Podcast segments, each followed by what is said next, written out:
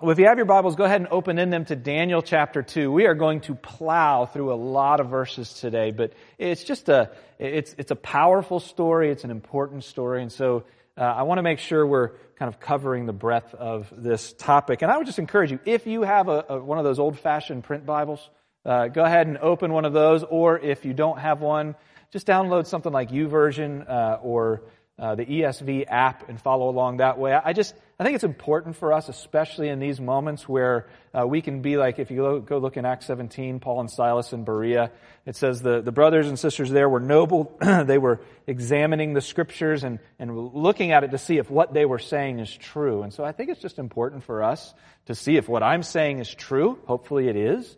Uh, and then also, uh, this is just kind of a formative event in the week where uh, we're helping one another figure out how do we read God's Word throughout the week. If this is the only time you're spending in God's work a week, you are spiritually starving to death. Uh, and so uh, we really just want this to be a time of equipping as well. So we'd love for you to have open Bibles. It will be up on the screens as well. But as we uh, have started this book, we spent two weeks in the book of Daniel, there's two main themes that have emerged that we're going to see over and over again. And the first has to do with God being in control of everything, right? He is sovereign. He is powerful. Even while God's people are in exile, He is the one who uh, is behind all of the workings of the world in this moment. And then the second topic that we're going to talk about, we're going to hear a lot about, and we already have this morning, is the fact that God's people in this book are exiles. And if we claim to be a Christian, if we claim to be a follower of Christ, if we go and read Paul in Philippians 3, if we go read Peter in 1 Peter, if we go and read the author of Hebrews, God's word seems to think that, that we, if we claim to be followers of Christ, are also exiles. And so a lot of these themes we will read here are themes that we can apply to our lives here today. And there's two aspects of being an exile uh, that is important for us. One is humility and the other is hope. As it pertains to humility, there is a humility if we consider ourselves to be exiles. We're not the dominant culture. There's a place where we walk into it with a form of humility where we recognize, I'm not going to change the world. Right? Nobody's done it yet except for, you know, this guy named Jesus uh, a while ago, right? But, but we can't do it on our own. And so there's an air of humility that we have towards culture, but there's also a, a hope that we have in a kingdom that is to come and as those two things work together, you know what we're able to do as we engage with culture? We're able to serve it. Not because we're trying to hold on to our own kingdoms with bloody knuckles, but, but because God's kingdom is to come. We have that hope, and that way in humility we can love and serve culture. And as we think about exile, sometimes we're like, that's such a negative theme, right? To be uh, kept out of our true home, right? And Paul talks about that uh, being eternity with the God of the universe. You know, sometimes that makes us think, okay, well, then being in exile is all bad, and I just might as well go in the fetal position in the corner and wait for my little earth escape pod so somebody can douse, you know, gasoline over this whole thing and flick a cigarette and let it all burn, right? That can be the posture we take towards culture, but I wish I had time to go into it this week. But if you go back and read Jeremiah 24 to 29, it is a great companion uh, passage uh, to understand what's going on in exile. God is actually saying to his people, it's actually not bad that you're going into exile. Now, what's led to this is bad, but God's actually saying in Jeremiah 24 that for those of my people who remain in Jerusalem or go down to Egypt, they're going to face judgment. But for those who I send into exile, Jeremiah 24, he's talking about the good figs, if you want to go back and read that parable. He said, that's actually a good thing. I'm taking you there to protect you, and I'm putting you there to seek the welfare of the place where I'm put you, and I have good things for you to walk in. And so, friends, as we think of ourselves as exiles, it's not all bad. In fact, it's largely good because God has put us here in this time and in this place to do the work that He's called us to. And so we're going to see some glimpses of that as we walk through Daniel 2 this morning. So again, if you have your Bibles, go ahead and open there. And can I just pray for us as we get rolling here this morning? Lord, admittedly, uh, I internally can fight against this posture of exiles, and maybe it's in part cultural because, um, yeah, I, I, don't know. I, I don't know if it's the anger in my heart or wanting to protect my own kingdom, but it's just tough for me to, to wait on you and, and, and to rest in your sovereignty and in your control and, and, and to rest in that. And Lord, I imagine it's hard for uh, many others of us to do that as well. Or we go to the other ditch of complacency uh, and just kind of wait for our escape pod to take off. Uh, Lord, wherever we land, I pray that you will use this time in your word to guide our hearts to what you would have us do and how you would have us live as exiles. And so, Holy Spirit, would you work in and through me this morning, and would you work in every single one of our hearts as we submit ourselves to your word?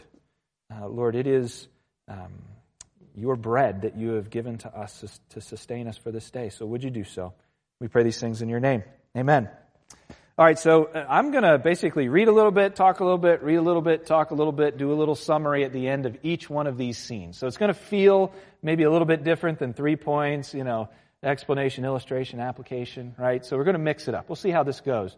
Uh, but again, if you have your Bibles, go ahead and follow along. And let's launch in chapter 2, verses 1 and 2. Here's what Daniel writes. It says, In the second year of the reign of Nebuchadnezzar, Nebuchadnezzar had dreams. His spirit was troubled, and his sleep left him. Then the king commanded that the magicians, the enchanters, the sorcerers, and the Chaldeans be summoned to tell the king his dreams. So they came in and stood before the king. All right. So Nebuchadnezzar, this great king and conqueror of Babylon, you know, Nebi's not sleeping so well, right? I know Nebi's not his name. He'd probably kill me if he were alive today, but I wrote it in my notes, so I said it out loud. But uh, anyway, he's having dreams. He's not sleeping, right? Uh, one, one commentator said this. He said, When tyrants suffer from bad dreams, God is at work. When tyrants suffer from bad dreams, God is at work. And so the Lord's up to something in this passage. And so um, the reason dreams are such a big deal and, and, and Nebuchadnezzar is terrified, we don't know what the dream is yet. Uh, but dreams back then, especially when a conqueror, commander, king over a nation had these things, it's troubling to them, especially if it's a hard dream, because they believe that's a foretelling of something that's to come. And so he's gathering all the wise people, right, to come and interpret him. So let's keep going in verse 4. Then the Chaldeans said to the king in Aramaic, O king, live forever. Tell your servants the dream, and we will show you its interpretation. And the king answered and said to the Chaldeans, The word from me is firm. If you do not make known to me the dream and its interpretation, you shall be torn limb from limb, and your houses shall be laid in ruins. But if you show the dream and its interpretation, you shall receive from me gifts and rewards and great honor. Therefore, show me the dream and its interpretation. All right, so you'll see he's saying Chaldeans here. Now, if you're wondering what he's talking about, Chaldeans, at least initially, was a generic term for the Babylonians. But here, it's taking on an even more distinct, um, or it's, it's meant to basically capture all the wise men, fortune tellers, those who are good in magic lore and interpreting dreams. And so that's what Chaldeans mean here. And the other thing that we can basically summarize from those two verses is Nebuchadnezzar is terrifying. You imagine working for this guy, right? It's like, if you don't do what I'm telling you to do, I'm going to tear your arms off and I'm going to burn your house down, is essentially what he's saying. Don't work for those people. All right, uh, 8 and 9, let's keep going. The king answered and said, I know with certainty that you are trying to gain time because you see that the word from me is firm. If you do not make the dream known to me, there is but one sentence for you. You have agreed to speak lying and corrupt words before, uh, before me until the times change. Therefore, tell me the dreams, and I shall, and, and I shall know that you can show me the interpretation. All right. So as he keeps going, uh, he's basically kind of calling their bluff, right? Uh, you know, fortune tellers, the irony about things like fortune tellers is if you, first of all, don't go to a fortune teller. It's not what I'm saying as I say this, but, but if you were to go to one and you walked in the door and they didn't immediately like tell you your name and why you're there, you should turn around and leave because they're fortune tellers. They should be able to tell you what's going on. Don't, you know, he's, he's sitting there going, guys, I'm calling your bluff. You don't really know what's going on. I've had this dream. You don't even know what it is, right? Uh, he's saying you're, you're buying time. You're waiting until I'm less grumpy. Uh, and, and then you're going to kind of give me something that I want to hear. Or maybe you will even tell me bad news. When verses 10 and 11, the Chaldeans answered the king and said, There is not a man on earth who can meet the king's demand. For no great and powerful king has asked such a thing of any magician or enchanter or Chaldean. The thing that the king asks is difficult, and no one can show it to the king except the gods whose dwelling is not in flesh. All right. So for the Chaldeans, um, he's called their bluff. He's threatened their lives, and they've finally gone, You got me. You got me. Like, I, like humanly speaking, King, nobody can do this. In fact, the only thing that can do this is something that exists outside of the known universe, a God, right? And so here, the Lord is just kind of setting the table for him to come in and show up. You know, I, I think there's an important cultural aspect to this that, that these Chaldean, well, first of all, I want you to think about it. the most powerful man in the world has no clue what's going on. I mean, does that strike you? I mean, he's the most powerful person in the world, and he doesn't have a clue what's going on. He's scared out of his mind. And he goes to the people who are supposed to help, and they're saying, you know, you're just asking mere mortals to answer questions that we can't answer. And then they're making this hypothesis or this statement where they're saying, and hey, um, uh, nothing in the universe can actually figure this out. You have to go outside of the known universe to a God. So I would just say this. This first scene that we see is, is it showing us what Babylon can't.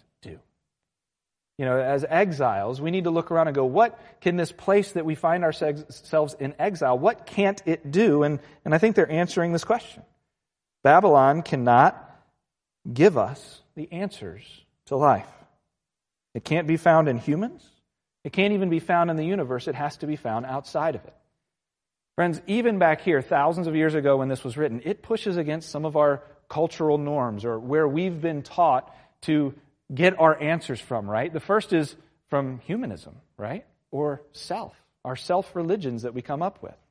I was reading from the great philosophical journal People magazine the other day, and uh, it was a story about J Lo, right? You know, J Lo. You've been following J Lo's story, right? A Rod engaged, they broke up, back with Ben. What a story, right? Don't you love it? It's a great story.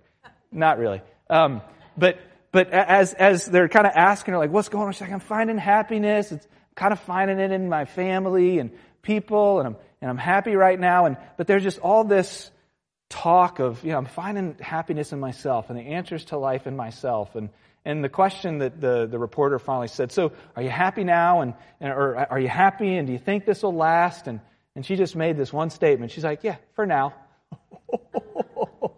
How you feeling if you've been right now? For now, right? Like terrified, right? You're having some talks with J-Lo after reading People magazine.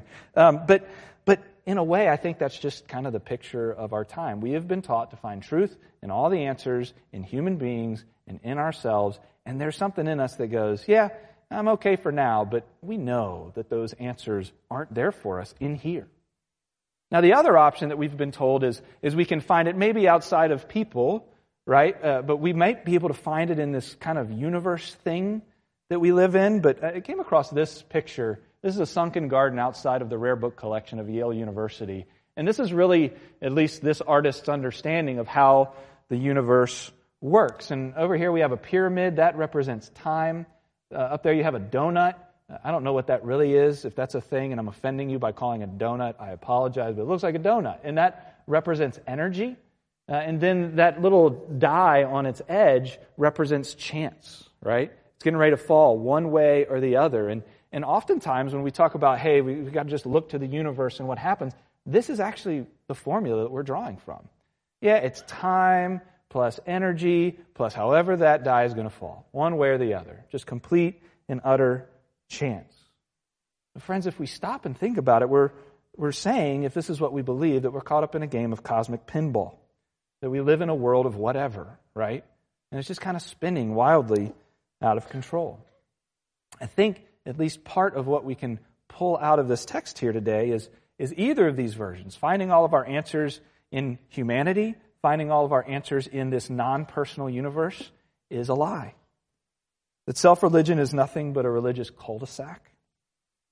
That chance is nothing but this opaque thing that's going to drive us mad over time. And, and really, there's no sure word that can come from inside the system, but only outside of it.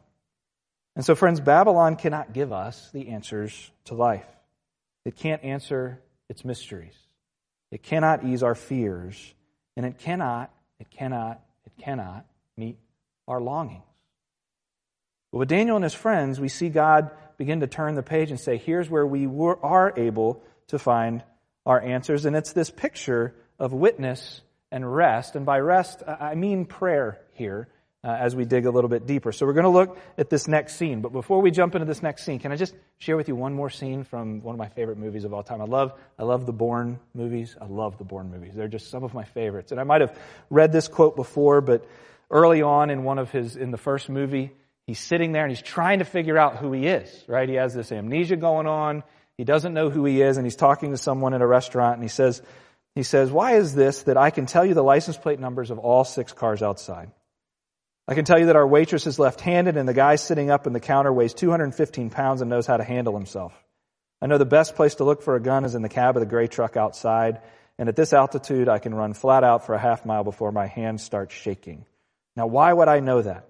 How can I know that and not know who I am? So here's, here's what Jason Bourne's saying. Here's what I'm not saying. I'm not saying as exiles we become assassins, right? Because that's what Jason Bourne was. It's not what I'm saying. But, but, but what we see from the Jason Bourne story, at least this picture, is his understanding of, of who we are, who our understanding of who we are and what's formed us, is actually what comes out of us, right, as we respond to life. And so what we're getting ready to read is, is really Daniel's understanding of who he is as a child of the king, and it dictates how he responds to what's going on with Nebuchadnezzar. So let's pick back up in 13. So Nebuchadnezzar gets mad, right? Because his seers basically say, yeah, we can't come up with uh, the answer here. Sorry, only God can do that. So uh, we pick back up in 13 and he says this, the decree went out and the wise men, uh, or, or I'm sorry, the decree went out and the wise men were about to be killed because he basically said, go kill the wise men. And they sought Daniel and his companions to kill them. Then Daniel replied and produced uh, with prudence and discretion to Arioch, the captain of the king's guard who had gone out to kill the wise men of Babylon. He declared to Arioch the king's captain, Why is the decree of the king so urgent? And when Arioch made the matter known to Daniel. Now let's pause there for a second. Here's what's going on now. So he's mad. And he goes, we're, we're going to go kill all the wise men. Now, Daniel and his friends, they had graduated from Babylon U, right? They had gotten their degree. They had been, you know, raised to the point of being some of these wise men, even if, even if they weren't interpreting dreams in the same way these Babylonians were. And basically, Daniel's like, uh oh, you know, we're in trouble. And so it's crazy. Did you see what he did? He went to talk to Arioch. Did you read who Arioch is and what his job is? His job is to go out and kill the wise men. Daniel seeks him out. He's like, Arioch, come here, man. Can we talk? What's going on? Like, why do you want to kill me? What, what's happening? And it says he approached him with prudence and wisdom. Friends, there is so much just in this one little nugget about living as an exile. You know what it assumes? It assumes that Daniel actually had good relationships with the non believing folk in his culture. It says that Daniel actually believes places like the Proverbs that teaches us how to live wisely, not arrogantly, not in anger, and he goes up to them and responds in prudence and wisdom. It's beautiful. It's so different than how even in the church we are responding to our culture today. But let's keep going. Let me ask you this question. If, if you were Daniel, how would you respond to Nebuchadnezzar's decree? Like, would you go home and pull out your Babylon U notes from Dream Interpretation 101 and go, okay, we got to get this right. We got to get this right. Would you go home and start a petition about how Nebuchadnezzar is unjust and whatnot? Would you rail? Would you get angry? Is that what he did? You probably know the answer to that. But let's keep going. 17. Daniel went to his house and made the matter known to Hananiah, Mishael, and Azariah, his companions. That's Shadrach, Meshach, and Abednego. And they told them to seek mercy from the God of heaven concerning this mystery, so that Daniel and his companions might not be destroyed with the rest of the wise men of Babylon. Then the mystery was revealed to Daniel in a vision in the night, and then Daniel blessed the God of heaven. How did Daniel respond? Prayer. Prayer. He said, There is no way we've got this on our own. He goes home and he, he calls one of the few believers, uh, several, the three few believers who are in the culture, and said, Guys, we're cooked unless God shows up. Let's beg Him for His mercy and for His wisdom. Oh, how different is that, right? What's your first response? when you're faced with a situation like Daniel does? Is it prayer? Is it hitting our knees before the God of the universe and say, We're cooked, save your mercy and you giving us wisdom that we can't muster on our own, that can only be found outside of the universe? You know, one of my friends, when I've sat down with them with an impossible question, what should I do? I love it where he says, Well, this is what I do I pray, I enlist prayer, and I wait patiently on the Lord. Oh, I rattle that around in my head so often. And I think that's what Daniel is modeling for us here. Here's reality our first responses reveal who we believe we are. Our first responses reveal who we believe we are. Daniel and his friends believe that we are children of the King, that we can trust him, that we can rely on him. When we, and I see this in myself all the time, respond in fear and anxiety and anger, it's revealing that we actually don't believe that we are children of the Most High, sovereign, loving, good God. Here's the main theological thrust of Daniel's response in this moment, and it's a second prayer, right? We don't know the words he prayed in the first prayer, but he prays a second prayer in response to God revealing these things to him in verse 20.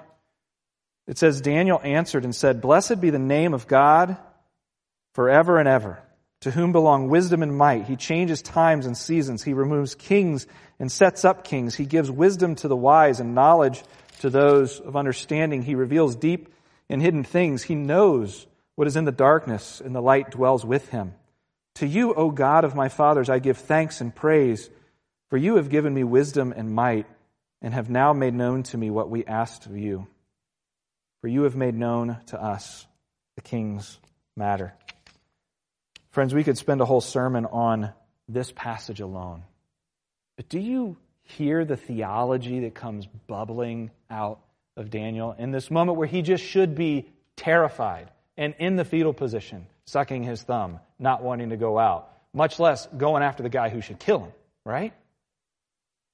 All wisdom and might belong to you. Daniel knows that whatever power, rule, and authority Nebuchadnezzar has, it's flowing downhill to him. For whatever purpose, we don't know. Actually, we do have an idea. It's in part judgment over God's people. But, but what he knows is Nebuchadnezzar is just like anybody else we know in power. If you are in power, it's flowed downhill to you. You cannot create that on your own. We're all essentially solar panels. We can't generate power and authority on our own. It is borrowed from the God of the universe to steward and to use well. Daniel's saying, This king's on borrowed time. Wisdom flows from him as well. He changes times and seasons. I'm sure Daniel's thinking, we might die, or we might not. But we're not in control of seasons, are we? God is. He removes and sets up kings. If we buried this deep in our hearts, do you know how, how, how much less anxiety would be in the system over the course of the last two, three, four, 20, 50 years in our nation? Trump came to power because God wanted it. And he was removed because God wanted it. And Biden came to power because God wanted it. And he one day will be removed because God wants it. And the same is true for Vladimir Putin and Xi Jinping and any other person we might be afraid of. I'm not minimizing the actions that they take, but I am saying if we believe this is true about God, there is rest and dependence in prayer that should come flowing out of those who say, I believe in this God. He gives wisdom and knowledge and understanding. It can't come from us. We don't know it all. We can't see it all. You know, as we're walking with our kids who are walking away from the Lord or a friend who won't turn to Christ in faith, it says he reveals deep things. He knows what's in the darkness. He has the light that can shine. There is a rest that comes in that.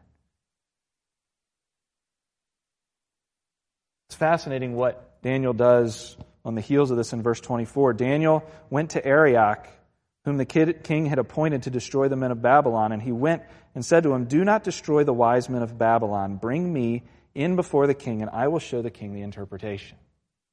It is fascinating that he says, Don't kill the other wise men. And he's not talking about his own folks, he's talking about these folks in Babylon. How hard would that be? If these people came into your homeland, removed you, killed your family, burned your house, and then to say, don't kill them. Let me go before the king. This is such a Luke 6 moment of loving your enemy.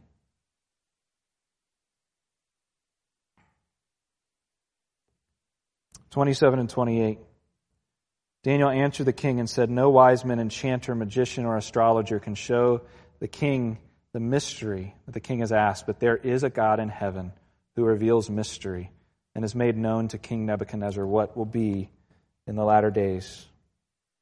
You know, a friend of mine said, Anthony, I'm not sure I like this motif of exile, right? Because sometimes it does feel like we need to push against culture, right? And in a way, I get what he's saying. I think sometimes we think this idea of exile and we consider in ourselves, oh, this is just going to lead to complacency. But I think here we see a very different picture. We see Daniel, knowing he's in exile, driven to prayer. That's his primary activity. We'll see here in a moment, he's also driven to witness, right? To witness to this great king, to introduce him to Yahweh. We also see him actively serving and loving his enemy. Friend, that's, that, that is what overflows from the heart of an exile who is trusting a king and a kingdom that is to come. So maybe this week, that moment where we get angsty, angry, we want to just kind of chirp off some silly little comment about whatever social thing that is really bothering us or make that silly little post, we stop and go, I'm going to call a friend and we're going to pray and beg the Lord to give us an opportunity to preach the gospel to someone who needs to hear it. What if we did that? Real quick, these final scenes. Here's the dream. I don't want to leave you on a cliffhanger of what did the dream say? Anthony, I know you were sitting there wondering these things. So let me read you the dream. Daniel said, You saw, O king, and behold, a great image. This image, mighty and of exceeding brightness, stood before you, and its appearance was frightening. The head of the image was of fine gold, its chest and arms of silver, its middle and thighs of bronze, its legs of iron, its feet partly of iron, partly of clay. And as you looked, a stone was cut out by no human hand, and it struck the image on its feet of iron and clay and broke them into pieces. Then the iron and clay, the bronze, the silver, and the gold all together were broken in pieces and became like the chaff on the summer threshing floors. And the wind carried them away so that not a trace of them could be found. But the stone that struck the image became a great mountain and filled the whole earth. Here's Daniel's interpretation. It's longer. I'm just going to summarize it for you. But Daniel's basically saying, hey, this big image that you have of different types of metals, uh, you know, descending from the best type of gold on down. He's saying these represent kingdoms that are to come. He says, you're the head of gold. But he said there's other kingdoms that are going to come. And there's many conservative commentators who believe that he's talking about the kingdoms that rose up after this from the 6th, 4th, and 1st centuries BC. You've got the Medo Persian Empire. You've got uh, Alexander the Great in Greece, and you have the Roman Empire that followed after that. And the main ideas, really, that you can uh, come up with out of these are these two principles. One, each earthly kingdom will have its glory, and it will also have its end.